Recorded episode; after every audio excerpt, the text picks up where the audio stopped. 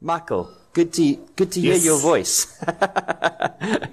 Well, good to hear you too. How are you doing this morning? I'm a little bit chilly. I, I'm I'm sitting in a in a in a radio pulpit golf shirt which I just received, which is a short sleeve shirt, and Gauteng is cold today. um, uh, uh, apparently, this will be the first week of winter. We're going to hit uh, single digit uh, uh, numbers uh, during the course of the week. How's things down in Cape Town? Well, sunny and beautiful. What can we say? But winter is coming. winter is coming, and and with it for you guys come those storms, right? Yes, yes. We, we had a little bit of rain this week actually, which is lovely. But um, yes, we're in for our usual uh, Cape of Storms winter, no doubt. So anyway, it's all part of the seasons. I love it down here. Now, Michael, um, I'm not speaking to you primarily this morning in order to get uh, the weather forecast for down in Cape Town. Um, what I'm hoping we talk about a little bit is uh, the uh, the government uh, ending the state of disaster uh, and yet keeping their extraordinary powers. I was hoping that you'd fill the the listeners in a little bit in terms of what's happening. Yes, well, the state of disaster ends, but did it? Is the question. Because government effectively, right at the end of the state of regulation, then have tried to use the same uh, National uh, Disaster Management Act to pass a raft of interim transitional legis- legis- regulations which will last for 30 days. And effectively, these give government the same powers that they've held under the state of national disaster uh, until what they're hoping is that they can flip flop these uh, under the draft health regulations. So I think Oh, Michael, I think we have. ForSA Oh, you're back. pointed out in terms of the act unlawfully, um, because she can only pass these regulations while there's a state of disaster. Um, she, she, she cannot pass these regulations once the state of disaster ends.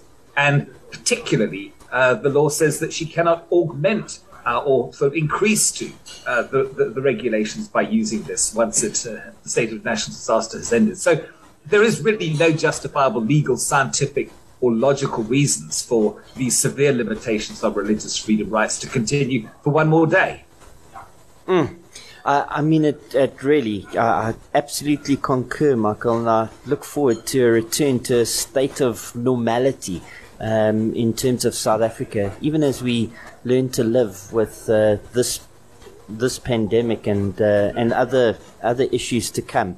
Uh, in terms of it, uh, as we think of the, the update on the draft health regulations, uh, there has been massive opposition from all over South Africa.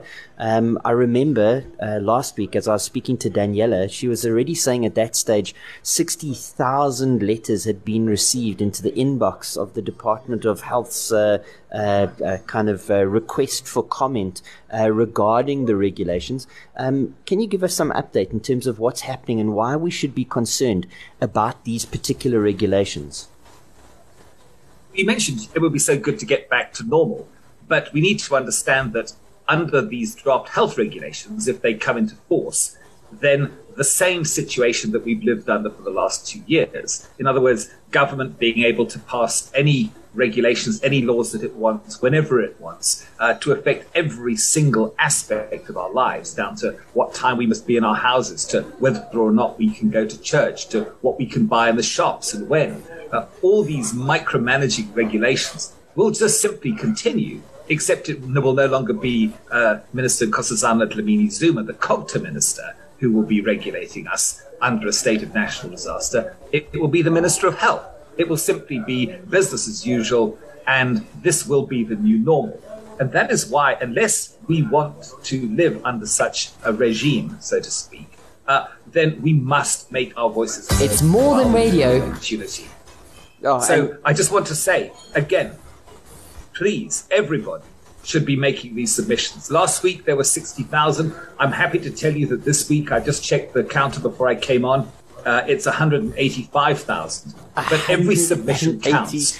And the more submissions that we have, that, I mean, yeah, the more submissions we have, Yeah. the louder our voice becomes. I mean, it, it's quite remarkable. Clearly, uh, the nation is standing up and uh, and making its voice heard.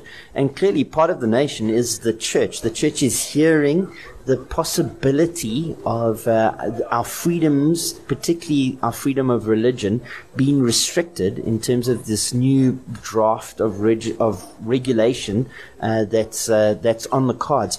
Uh, but Michael, ma- maybe you could just you could just lay out for us a little bit what the what are the main freedom of religion concerns uh, around these regulations at this stage. Well, one of the regulations, for example, and it's the one we're living under, by the way, this is one of the carryovers from uh, the state of national disaster, which is supposedly ending. But unless you can show a certificate of vaccination or a COVID negative test uh, 72 hours, no longer than 72 hours old, you are literally not allowed to have more than a thousand people indoors in a church meeting or 2,000 outdoors. And even if you do, by the way, have that and you can prove that, you're still restricted to 50% of the capacity of your building if you've got a building that will take larger numbers. So this is two things. Firstly, first of all, it's an unjustifiable and we believe illegal and unlawful restriction on our right to worship God as we see fit, uh, which is guaranteed by Section 15 of the Constitution, and to gather together to do so, which is guaranteed by uh, Section 31 of the Constitution. But it is a medical apartheid. It is literally a, a, a vaccination dom pass. And how can a pastor, seriously, in all sincerity, how can a pastor say to somebody who wants to come into his building, come into his meeting to worship God, to seek prayer, to seek healing or, or, or help or comfort or all the things which uh, the Lord says, come freely to drink of the waters?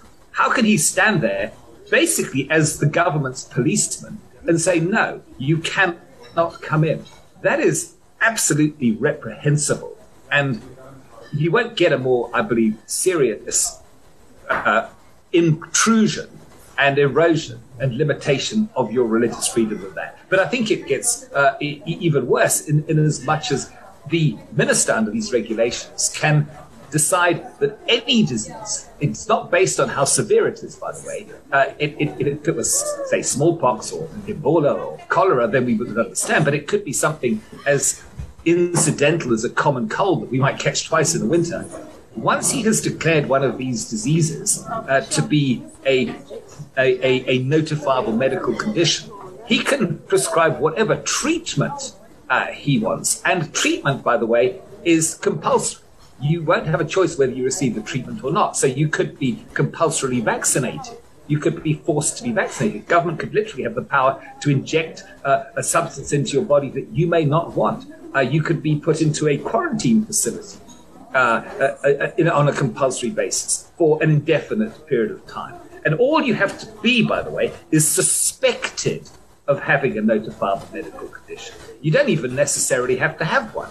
So these are very sweeping, wide regulations and laws that will come into play. And failure to comply with them, by the way, uh, according to these regulations, is a crime.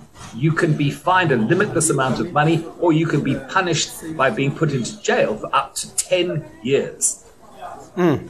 You know, Michael, even as I'm even as I'm listening to you talk, let me tell you where I'd like us to go uh, next. But I, would just like to uh, address something that came to my mind. I, I would like us to talk about uh, uh freedom of religion approaching uh, the CRL and uh, and what that implies and, and what you're actually planning on asking from them. But just in terms of my own role as a pastor, right from two years ago when the virus first came out, we, we, we kind of peered into a, a, a, glass ball. Now, that's actually a terrible metaphor. Um, but we kind of looked into the future and we considered the fact that there might be vaccines and that vaccines might become mandatory and considered with trepidation what would we do as pastors. Um, it, basically, our role is to take care of sheep. It's to take care of people entrusted to our care.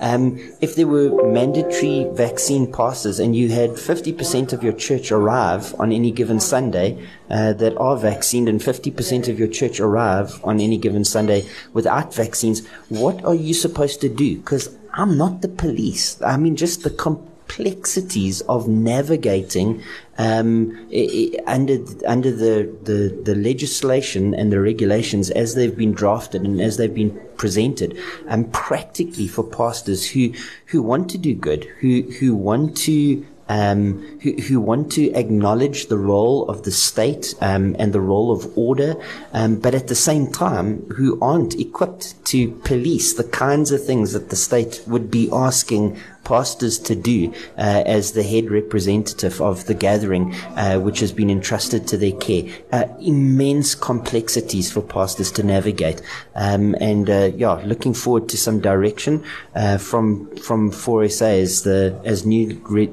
le- legislation is passed, uh, basically equipping us to to make good decisions when that when that happens. but the question that I've got is that is that well, Mark, yeah, sure, maybe, maybe I could just yeah. maybe I could just respond briefly to yes. what you just raised because you raised, I think, one of the central and most critical dilemmas mm. because there is no doubt that, and the Constitutional Court, by the way, has said it in express words. No person of faith should ever be placed in the dilemma, which is almost an impossible dilemma, of do I obey God and if I do not obey God, I face eternal consequences for not obeying Him. Or do I obey the state? And if I do not obey the state, I face very serious, perhaps uh, secular sanctions and punishments for not doing so.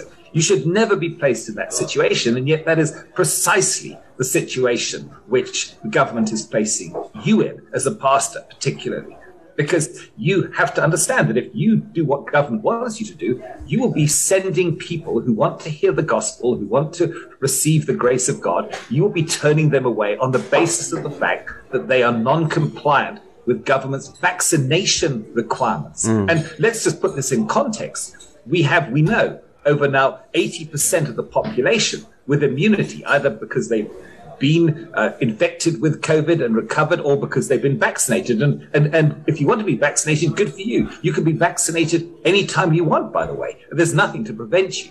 And yet you have to be the policeman and literally turn people away. And if you don't, then you can be punished, you can be fined, you can even be put in jail. Mm. What kind of a dilemma is that? Where are our freedoms? Where are our constitutional rights? there. And, and, and that, by the way, just to take on, is one of the reasons why, in fact, the main reason why we approached, and I believe other religious organizations have approached the CRL Rights Commission, because they are specifically empowered uh, as a Chapter 9 institution uh, to, and I'm going to quote, facilitate the resolution of friction mm. between religious communities in any organ of state where religious rights are affected. And you, you can't really get a more obvious uh, opportunity for them to intervene. And so we have requested them to do so because clearly these regulations directly infringe on the rights of religious people and communities. Um, so we'll, we'll, wait to see what they do. And uh, I mean, I, and I, would love you to possibly just flesh out a little bit more uh, what the CRL is and uh, and how they are empowered, Michael. But to say, you know, as a pastor, I've I've tried to I've tried to walk the line. Um, I'm not a medical professional, and so I've tried as hard as possible not to play the medical role in terms of uh, advising people to take vaccines or not take vaccines. Uh, I've been exposed to the same kinds of information that I imagine most people have been exposed to over the last couple of years.